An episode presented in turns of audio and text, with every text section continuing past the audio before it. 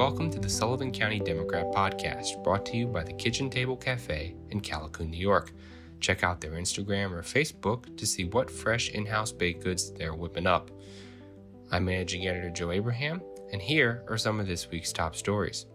Following legislation enacted by the state, the New York State Police, in conjunction with the Division of Criminal Justice Services, have issued details about recent changes to New York State firearm laws. Sullivan County Clerk Russell Reeves said, quote, For anyone that chooses to apply for a pistol permit on September 1st or after, there's a new set of rules.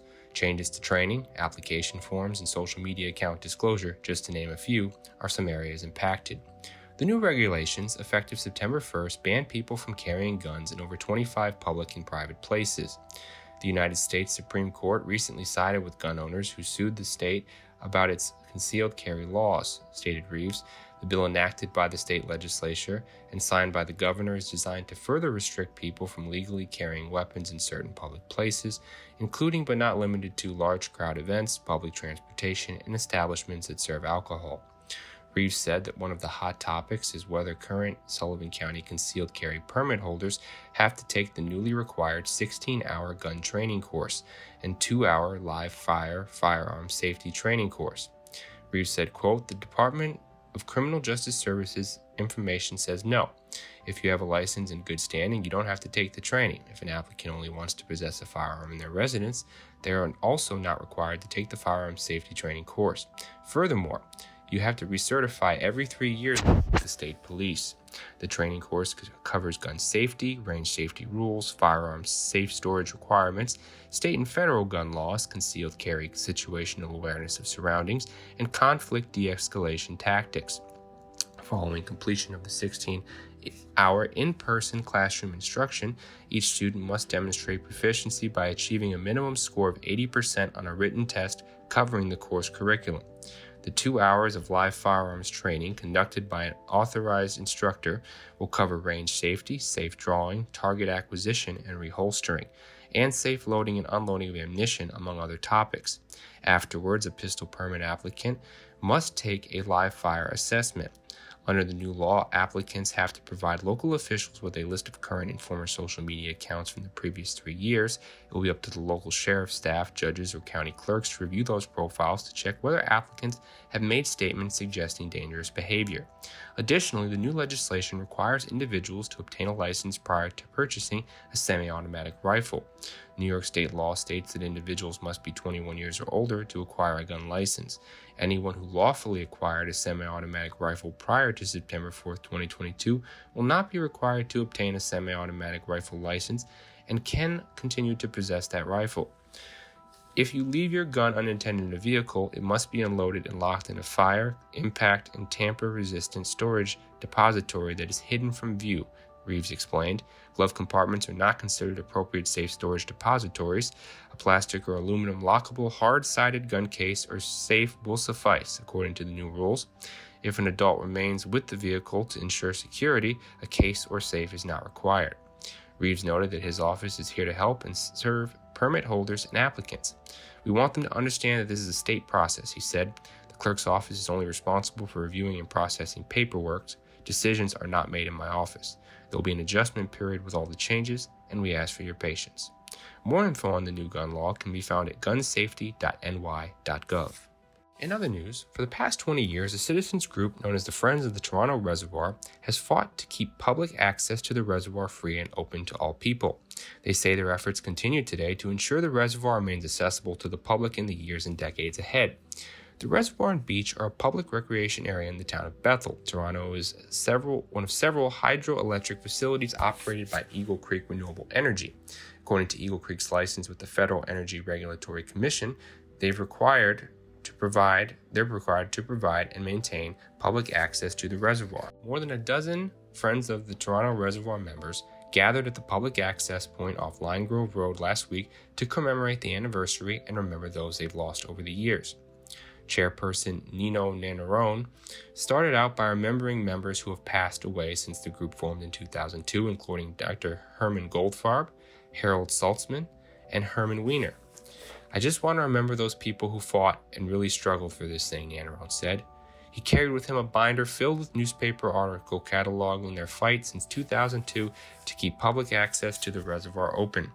They've held demonstrations and gone to court many times over the past two decades against private property developers and three different utility companies that have operated hydroelectric facility on the reservoir. Nannerone and other members are calling on Eagle Creek to better maintain the public access road off of Pine Grove Road, which has many potholes and routinely floods in at least one section.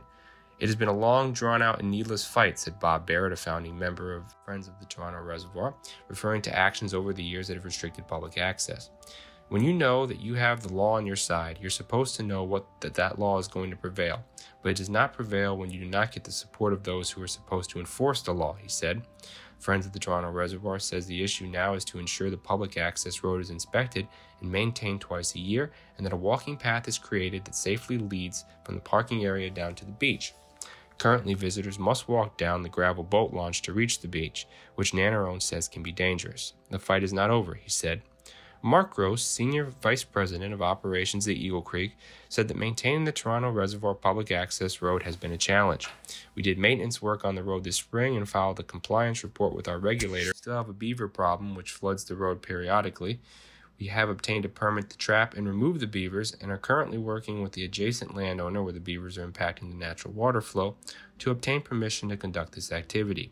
We appreciate Friends of the Toronto Reservoir's interest in this area and will continue to maintain the access road as required. Eagle Creek was recently acquired by Ontario Power Generation, a Canadian company based out of Toronto. Gross says they're in the final steps of a year long relicensing process with FERC, which is currently under review.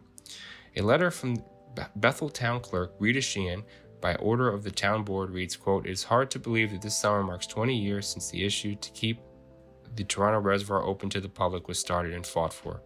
The Toronto Reservoir is now thankfully open to the public. We appreciate all of the work friends of the Toronto Reservoir and individuals have accomplished to make sure the license is enforced. The latest preliminary job data from the New York State Department of Labor for July 2022 yield positive news for Sullivan County on a couple of fronts. First, three counties, Sullivan, Putnam, and Rockland, were tied for the lowest unemployment rate in the Hudson Valley region at 3.2%. Second, within the region, Sullivan County's private sector job growth grew fastest year over year, up 11.6%. That number gives the county the second fastest year over year growth of 24 counties in the state, which are under the small counties category, with Sullivan trailing only Hamilton County, who saw a 23.1% year over year growth rate from July 2021 to 2022. Head to scdemocratonline.com for more info about the latest job numbers. And finally, fuel sales at the Sullivan County International Airport, which sits on 600 plus acres of land in the town of Bethel, were almost $400,000 in 2021. With four months remaining in 2022, they've already surpassed last year's totals, as fuel sales currently sit around $546,377. To say that we're having a banner year for sales is a little bit of an understatement, says Airport Superintendent James Arnott. Some folks will point to the fact that prices have increased, however, our gallonage has increased by over 30%, so it's still a fair statement. Airport activity is also up. Arnott said in the past they've seen about 400 aircraft in a year. However, they fueled 79 last month alone. About a year ago, Arnott reported that airport revenues were on the rise. He explained that before 2014, the airport used to bring in about 16% revenue of the operating cost, which was $63,389, and in 2020 they were up to 57.5%. The upward trajectory continued in 2021 with the revenue being $482,000, which is 88% of the airport's operating cost. In recent years, renovations with the help of grant monies that have been completed at the airport and are ongoing include replacing runway lights, replacing taxiway lights, replacing 10 hangar doors, rehabilitation of the main runway, a new fuel farm, rehabilitation of a taxiway, and they're currently finishing up rehabilitation of a 5 bay hangar and plan to construct a new 10 bay hangar in the not so distant future. They were also just approved for a $654,144 grant to redo the airport's terminal transient aircraft apron.